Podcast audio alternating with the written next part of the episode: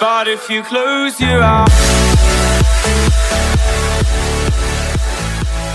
אוקיי, חברים, אנחנו מתחילים את הפרק השמיני, כאן בעונה החמישית בפודקאסט שלנו, סביבה מנצחת, איזה כיף שאתם כאן, איזה כיף לי להיות כאן, וחברים, היום הולך להיות לנו פרק שהאמת יהיה קצת יותר משמח מהפרק הקודם, אז אני כבר יכול להבטיח לכם את זה.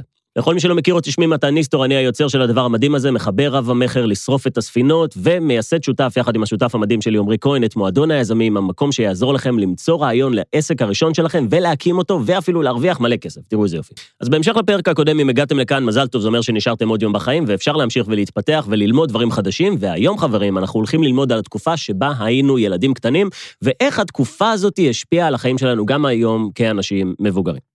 אז להוציא לכתיבה, ודבר ראשון, אני רוצה לשאול אתכם שאלה. מה אתם זוכרים מגיל ארבע? מה אתם זוכרים מגיל חמש, שש, אולי מגיל שנה, שנתיים, שלוש, אם יש פה אנשים שבאמת זוכרים את הדברים הללו. עכשיו, רובנו לא זוכרים, ואם אנחנו זוכרים, זה ממש פלשבקים, שגם אותם, אם הקשבתם לפרקים הקודמים, אני מדבר על זה שגם הזיכרונות שלנו, זה לא בדיוק הזיכרונות שלנו, זה זיכרון שהוספנו על זיכרון, אנחנו תמיד משנים טיפה את מה שבאמת קרה בעבר. אבל הסיבה שאנחנו לא זוכרים דברים כילדים קטנים, ואנחנו מגדירים ילדים קטנים עד גיל שבע, כי זה על פי המדע, ילדים נמצאים במה שנקרא תקופת ההטמעה. עד גיל שבע, ילדים, או המוח של ילדים, נמצא ממש על תדר אחר, על התדר החולם, בדיוק כמו שאנחנו לא זוכרים את החלומות שלנו, זה בדיוק אותו תדר. כשאנחנו מדברים על תדרים של המוח, זה בעצם אומר שהמוח שלנו יכול ללכת בין תדרים שונים, אנחנו כרגע נמצאים בתדר שנקרא בטא, אנחנו בתדר שבו אנחנו מקשיבים, אנחנו מפוקסים, ויש לנו גם את התדר שבו אנחנו חולמים, שנקרא תדר תטא, וזה התדר שבו היינו כשהיינו ילדים קטנים. עכשיו, זה פחות רלוונטי השמות של התדרים, הכל זה אותיות ביוונית בסך הכל, זה פשוט אומר את הדבר הזה. כשהיינו ילדים קטנים, היינו בתדר של חלום. זו הסיבה שאנחנו גם לא זוכרים את התקופה הזאת, כי מאוד קשה לנו להיזכר בחלום. תנסו לחשוב מה חלמתם הלילה. רוב הסיכויים שלא תזכרו, ואם תזכרו, אני מבטיח לכם שבעוד כמה שנים ממש לא תזכרו מה חלמתם הלילה. החלום היחיד שתזכרו זה החלום שתזכירו לעצמכם כל פעם. ויש לכם חלומות כאלה שחלמתם לפני כמה שנים, ואתם כל פעם מזכירים אותם לעצמכם, וזה הזיכרון שיש לכם מחלום שחלמתם לפני כמה שנים, בדיוק כמו שיש לכם זיכרונות מהתקופה שבה הייתם ילדים קטנים. עכשיו, הסיבה שאני מדבר איתכם על ילדים קטנים, תדרים של המוח ועל חלומות, זה כדי שנבין את הדבר הבא.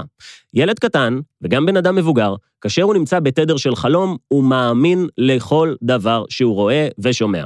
וגם אנחנו, כשאנחנו הולכים לישון, ויש סיטואציה מאוד הזויה ולא הגיונית, שנבין אותה רק בבוקר ביום של אחרי, בזמן שאנחנו ישנים, זה נראה לנו כמו אמת לגמרי, ואנחנו זורמים עם זה לחלוטין. הסיבה היא שהחלק המודע שלנו, החלק הלוגי שלנו, מנותק, ואין לנו בעצם את היכולת להבחין בין אמת לדמיון. לפעמים אפשר באמת להיכנס לזה ובאמת להיכנס לתוך חלום צלול, אבל כשהיינו ילדים קטנים, לא היה מישהו שיסביר לנו שאנחנו חיים עכשיו את המציאות, ואנחנו לוקחים כל דבר כאמת לאמיתה. ומכאן, חברים, הרבה מאוד מהבעיות שיש לנו כאנשים מבוגרים.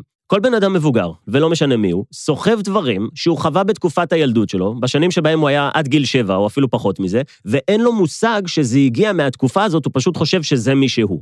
עכשיו, לכל אחד מאיתנו יש אופי שונה, זה קשור לגנטיקה שלנו, אבל גם זה קשור לסביבה שלנו. והסביבה שלנו, בגיל הצעיר ביותר שלנו, זה לא החברים, וזה לא האנשים לספסל הלימודים או לצבא או לעבודה, זה אך ורק ההורים שלנו והמשפחה הקרובה ביותר אלינו. אני קורא להם המתווכים שלנו, כי הם בעצם טיווחו לנו את העולם. יש את כדור הארץ, כפי שהמתווכים שלכם חוו אותו, ויש את איך שטיווחו לכם אותו. אבל זה העניין, ילדים שונים מקבלים תיווך שונה על כדור הארץ, ומכאן שאנשים גדלים להיות בעלי אופי שונה והתנהגות שונה. אבל עזבו בני אדם, בואו נדבר על חתולים. יצא לכם לראות פעם חתול רחוב, שכשאתם מתקרבים אליו, הוא לא בורח?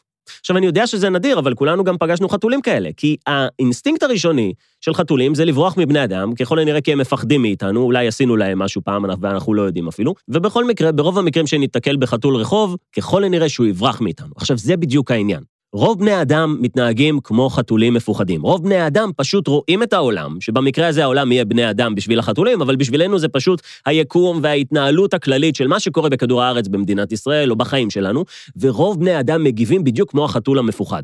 עכשיו, גם החתול לא בדיוק יודע למה הוא מפחד מבני אדם, פשוט הסבירו לו שזה מסוכן, שהם יכולים לעשות משהו, אבל גם יצא לנו לפגוש חתולים שלא מפחדים מאנשים, וזה תמיד מפתיע אותנו, זה תמיד מרתק אותנו, זה תמיד גורם לנו להגיד, איך הוא לא מפחד ממני, מעניין. וזה בדיוק העניין. יש ילדים קטנים שקיבלו תיווך לעולם שהעולם מסוכן, ויש ילדים, וזה המיעוט, שקיבלו תיווך לעולם שהעולם מלא באפשרויות ושלא צריך לפחד ממנו. אז זה היה לגבי חתולים, ועכשיו בואו נדבר על ג'וקים. למה נדבר על ג'וקים? כי רוב האנשים מפחדים מג'וקים, ורוב האנשים אפילו לא מבינים איך זה הגיוני, שאנחנו, בני אדם יצורים כל כך גדולים וחזקים, מפחדים מכתם שחור שרץ על הרצפה. אין בזה טיפת היגיון, ואנחנו חייבים להבין את שורש העניין. וזה עובד בדיוק ככה. כשהיינו ילדים קטנים ישבנו על הספה בסלון, ובזמן שישבנו על הספה בסלון, כתם שחור התחיל לרוץ על הרצפה, אנחנו לא הבנו מה זה, אבל הסביבה שלנו נכנסה להיסטריה ולפאניקה. יכול להיות שהיא צעקה, יכול להיות שהם צעקו, יכול להיות שהם נעמדו על השולחן, על הכיסא, יכול להיות שהם התחילו להתנהג בהיסטריה, ואנחנו כילדים קטנים, קישרנו כתם שחור שרץ על הרצפה להתנהגות היסטרית ופחד בלתי נשלט. אבל זה בדיוק העניין. זה קרה בתקופה החשובה ביותר שהיינו ילדים קטנים, ולא היה לנו שיקול דעת, ופשוט קיבלנו את העולם כפי שהוא. ואז שזה קרה עוד פעם, וחווינו את זה שוב, ושוב, ושוב, נחשו מה? מתישהו אתם הייתם בפעם הראשונה לבד, ללא תיווך, ללא סביבה, וכתם שחור החליט שהוא רץ על הרצפה בשם ג'וק, ואתם ראיתם את זה, ופשוט התנהגתם בדיוק כפי שלימדו אתכם שמתנהגים, כאשר פוגשים ג'וק בפעם הראשונה. ואני מבטיח לכם, שגם ככה אתם תגיבו ליד הילדים שלכם, וזאת הסיבה שהם יפחדו מג'וקים, וככה זה ממשיך וממשיך וממשיך, ואני לא יודע למה, מי היה הבן אדם הראשון שפחד מג'וקים, אבל הוא דפק את כולנו. אז אלה היו הדברים השליליים שיכולים לקרות לנו כתוצאה מההשפעה שיש לעולם עלינו כאשר אנחנו ילדים קטנים. להיות מפוחדים או לפחד מדברים שאנחנו אפילו לא מבינים ואין בהם טיפה של היגיון. אבל בואו נדבר על הצד החיובי, איך אפשר למנף את התקופה הזאת. בואו נדבר על לימוד שפות בגיל צעיר. אני אתן לכם דוגמה שהיא מדהימה. ילדים בגיל צעיר קולטים חומר בצורה הרבה יותר טובה, אנחנו יודעים את זה, זה פשוט עובד ככה. עכשיו, תראו משהו מדהים. בואו ניקח בן אדם שנגיד כילד קטן גדל במדינה אחרת, נגיד סתם, הוא גדל בפולין והוא מדבר פולנית. וכשהוא היה בערך בן שמונה, הוא עלה למדינת ישראל, והוא למד עברית, וכל החיים שלו הוא דיבר עברית. הוא דיבר עברית מגיל שמונה עד גיל שמונים. אבל אז לקראת הזקנה, אתם תראו משהו מטורף. אותו בן אדם, באופן טבעי, יפסיק לדבר עברית, שהוא דיבר במשך 90% מהחיים שלו, ויחזור לדבר את השפה שהוא לא השתמש בה בכל חייו הבוגרים, אבל בשנותיו האחרונות הוא יחזור למידע שהוא רכש בזמן התקופה החשובה ביותר בחייו. אני אתן לכם עוד דוגמה למשהו שאפשר להבין על גיל הילדות ועל הטמעה של שפות, כל עוד זה קורה בגיל צעיר. אם תיקחו ילד שגדל בארצות הברית והוא יעלה לארץ בגיל 10, יהיה לו אנגלית עם מבטא אמריקאי. אבל אם תיקחו ילד שגדל במדינת ישראל, ואז תעבירו אותו לארצות הברית, אחרי שתקופת ההטמעה שלו הייתה במדינת ישראל, ישראל, יהיה לו אנגלית עם מבטא ישראלי, ייקח לו הרבה מאוד זמן לפתח את המבטא האמריקאי שהוא היה רוכש בקלות, אם הוא פשוט היה גדל שם, באותה המדינה. כל מה שקשור לתקופת ההטמעה שלנו זה בעצם המידע הראשוני שנצרב לנו הכי עמוק במוח. זה הבסיס שלנו לכל היכולות שלנו וההתנהגות שלנו. וכמובן שאפשר לשנות דברים, אפשר ללמוד שפות ולשנות מבטא, אבל יהיה לכם יתרון אדיר אם תרכשו את הכלים הללו בגיל ילדות. עכשיו, זה העניין. בגיל ילדות אף אחד לא שאל אותנו מה אנחנו רוצים לעשות, המתווכים שלנו פשוט החליטו בשבילנו איזה שפה נדבר ואיפה נגדל, ואם נלמד מוזיקה, או אם נעשה אומנויות לחימה, או פשוט נצפה ברשתות חברתיות בטאבלט כל היום, כמו רוב הילדים, שזה אגב משהו מפחיד לגבי איך הדור שלנו ייראה בעתיד, אבל זה כבר אה, נושא לפעם אחרת. אתן לכם דוגמה, אם אתם רוצים שהילדים שלכם יהיו ממש טובים בנגינה, אם הם יתחילו לנגן בגיל צעיר, לפני גיל שבע, יהיה להם בסיס מוזיקלי חזק הרבה יותר מאשר אם הם יעבדו מאוד קשה בחיים הבוגרים שלהם. במילים אחרות, תקופת ההטמעה, גיל הילדות, זה חלון ההזדמנויות הטוב ביותר שלנו ללמוד דברים, אבל זה העניין. פשוט מחליטים בשבילנו מה נלמד. ורוב הילדים לומדים את מה שההורים שלהם רוצים שהם ילמדו, או את מה שהם מלמדים בגנאים או במערכת החינוך, וזה לא באמת מידע שהוא כל כך רלוונטי, ומכאן שהבסיס של כולנו, גם שלי, לא באמת מכין אותנו לעולם ההצלחה ולחיות חיים בלתי רגילים ולהשיג תוצאות בלתי רגילות, כי החינוך שקיבלנו, ככל הנראה היה סטנדרטי. ומכאן שכולנו מתחילים עם די אישור קו ברמת מה שאנחנו יודעים. זה נכון שאנשים יכולים לגדול במדינות שונות, בערים שונים, להורים שונים, אבל השינוי האמיתי על החיים שלנו צריך להתבצע כאנשים מבוגרים. בין אם אנחנו מפחדים מג'וקים, בין אם אנחנו חתולים מפוחדים, ובין לא גדלנו בארצות הברית, האחריות כדי לשנות את מסלול חיינו קורית בחיים המבוגרים שלנו. ויכול להיות שדפקו אתכם לגמרי כשהייתם ילדים קטנים, יכול להיות שהרביצו לכם, קיללו אתכם, הייתם מנודים חברתית, יכול להיות שקרה לכם משהו נורא ואני מצטער, אבל אין לכולנו מה לעשות עם העבר. הדבר היחיד שאנחנו יכולים לעשות זה להסתכל על העתיד ולשאול את עצמנו מה אנחנו יכולים לעשות כדי להשתפר, למרות נקודת הפתיחה שלי. החלק הזה של הפודקאסט היה כדי להסביר לכם שקרו לכם דברים בעבר שאתם זוכרים או לא. חלקם דברים חיוביים, חלקם דברים שליליים, וכולנו פספסנו בגדול את חלון ההזדמנויות החשוב ביותר כדי באמת להיות אנשים יוצאי דופן, ולכן אנחנו צריכים לעבוד הרבה יותר קשה כאנשים מבוגרים, כדי באמת להשיג תוצאות בלתי רגילות, כי כולנו גדלנו על זה שבני אדם מפחידים חתולים ושג'וקים מפחידים בני אדם. עכשיו בואו ניקח את הדברים לרמה הבאה, וזה הסקופ שיש לי אליכם. המטרה של ההורים שלנו זה לגדל אותנו עד השלב שבו אנחנו יכולים לעשות את הדברים בעצמנו, מדבר על דברים בסיסיים כמו ללכת, לדבר, לעשות צרכים, להתנהל בחברה, ויש איזשהו שלב, וכל אחד פה מחליט מתי השלב הזה מגיע, שבו אתם עוברים לקריירת סולו משלכם, ושהחלק של ההורים שלכם בחינוך שלכם ובלהסביר לכם איך העולם הזה עובד, מסתיים. יש אנשים שזה קורה להם מוקדם יותר, בדרך כלל כי משהו לא טוב במשפחה, ואנשים צריכים לצאת לקריירה עצמאית ובאמת לדאוג לעצמם. אצל הישראלי הממוצע זה יקרה איפשהו בתחילת שנות ה-20, ואצל הישראלי הפחות ממוצע בממוצע זה יקרה גם בשנות ה-30 או 40, שהמשפחה עדיין תגיד לו מה לעשות ואיך לחיות ואיך הם היו רוצים שהדברים יקרו בשבילו, ואותם אנשים גם ימשיכו לגור בבית. והנה תובנה נוספת שאני רוצה שתיקחו מהפרק הזה. בשלב מסוים ההורים שלכם כבר לא יודעים מה טוב עבורכם.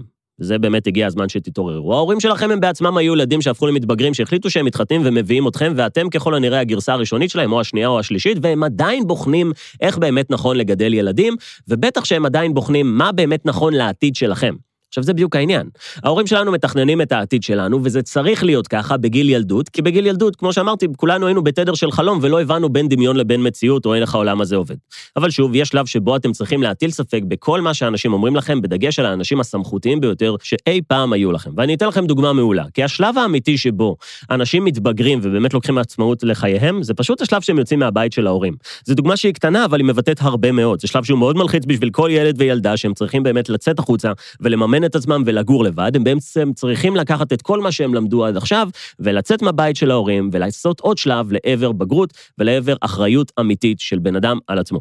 עכשיו, זה העניין לגבי יציאה מהבית. הרבה מאוד אנשים מפחדים מזה. הרבה פעמים מהפן הכלכלי שהם לא יודעים איך הם יוכלו לשלם שכירות או דברים כאלה, אבל ברובד אחר, הם מפחדים מזה שהם צריכים להתבגר ולקחת באמת אחריות על חייהם, ושאין מישהו שידאג להם, ובעצם שרשת הביטחון שיש להם הולכת ונעלמת. וזה בדיוק העניין. יהיה איזשהו שלב שבו אתם תפסיקו לגדול, ואתם תרגישו את זה, כי אתם עדיין גרים בבית של ההורים שלכם. עכשיו, אני לא יודע מי מקשיב לי. אולי מקשיבים לי עכשיו אנשים שהם צעירים מדי מבחינתם כדי לצאת מהבית, אבל לא בטוח שזה הדבר. ויכול להיות שיש פה אנשים שממש כבר רוצים לצאת מהבית של ההורים, ויש פה אנשים שאולי כבר עשו את זה. אבל לכולכם אני רוצה להגיד את הדבר הבא. השלב שבו אתם מתחילים לקחת יותר אחריות על חייכם, זה השלב שבו אתם יותר מתבגרים, ואתם באמת לוקחים את העולם הזה ברצינות. ואני מבטיח לכם שהרגע שבו תצאו מהבית של ההורים, עם כמה שזה אולי נשמע לכם קטן וטריוויאלי, זה באמת יהיה שלב שתקפצו ותמשיכו לגדול. ואני אתן לכם את הדוגמה הכי טובה, כי אם תיקחו עציץ ותשימו אותו בתוך כד, היכולת של העציץ לגדול כעץ תלויה בגודל של הכד. הוא לא יכול לגדול יותר, כי השורשים שלו הגיעו עד הנקודה הרחוקה ביותר שהם יכולים להסתעף, והם נתקלו בבסיס של הכד עצמו. והדרך היחידה של אותו עציץ לגדול ולהפוך להיות העץ שהוא רוצה להיות, זה לצאת מהכד ולעבור לכד הרבה יותר גדול, שבו באמת יש לו את האופציה לגדול ולצמוח, או פשוט לצאת לשדה ולגדול על בסיס הפוטנציאל שיש לאותו עציץ, ולהפוך להיות העץ הכי טוב שהוא יכול להיות. וזו דוגמה לזה שבו הכד שגדלנו כילדים קטנים, יכול להיות שהוא כבר לא מתאים לנו ולא יכול להכיל את מי שאנחנו רוצים להיות, והדרך היחידה זה באמת לעבור למקום אחר, עם הפוטנציאל להפוך להיות הבן אדם שכולנו רוצים להיות בעתיד. מילה לאנשים שכבר יצאו מהבית של ההורים, אבל ההורים עדיין מנהלים את חייהם, או אומרים להם איך הם חושבים שאתם צריכים לחיות. הכד שלכם זה לא רק המגורים אצל ההורים שלכם, זה הקשבה לדפוס החשיבה של ההורים שלכם. זה לקחת את המחשבות שלהם ולהכניס אותם לתוך המוח שלכם, ולהפוך את המחשבות של ההורים שלכם למחשבות שלכם. אתם לא תוכלו לגדול מעבר למה שההורים שלכם גדלו. זה פשוט עובד ככה. הדרך היחידה שלכם לגדול יותר מההורים שלכם, זה להקשיב לאנשים שטובים יותר מההורים שלכם, בתחומים שבהם ההורים שלכם טעונים שיפור, או פשוט בתחומים שבהם אתם רוצים לעקוף את התוצאות של ההורים שלכם. במילים אחרות, תצאו מהכד, גם אם זה ברמה המנטלית. הדבר האחרון שאני אגיד לכם על ילדים קטנים זה שילדים קטנים הרבה פעמים מבינים עניין הרבה יותר מאנשים מבוגרים. הם מצליחים לראות דברים שאנשים מבוגרים ממזמן לא רואים, כי ילדים קטנים עדיין לא נחשפו לעולם שמתחיל לתכנת אותם. אני אתן לכם דוגמה מהסיפור בגדי המלך החדשים. למי שלא מכיר, הסיפור הזה בעצם מדבר על מלך שרצה כל הזמן שיהיה לו את הבגדים היפים ביותר, עד שיום אחד הוא ביקש מהתופר שלו שיכין לו את החליפה הטובה ביותר. התופר שלא ידע כבר מה לעשות, כי למלך יש כל כך הרבה בגדים, החליט שהוא עושה לו קטע. והוא החליט שהוא מביא לו חליפה שהיא בעצם לא חליפה, האמת שהוא לא הביא לו שום בגדים, אבל הוא אמר לו שהבגדים הבלתי נראים והדמיוניים הללו, זאת החליפה היפה ביותר.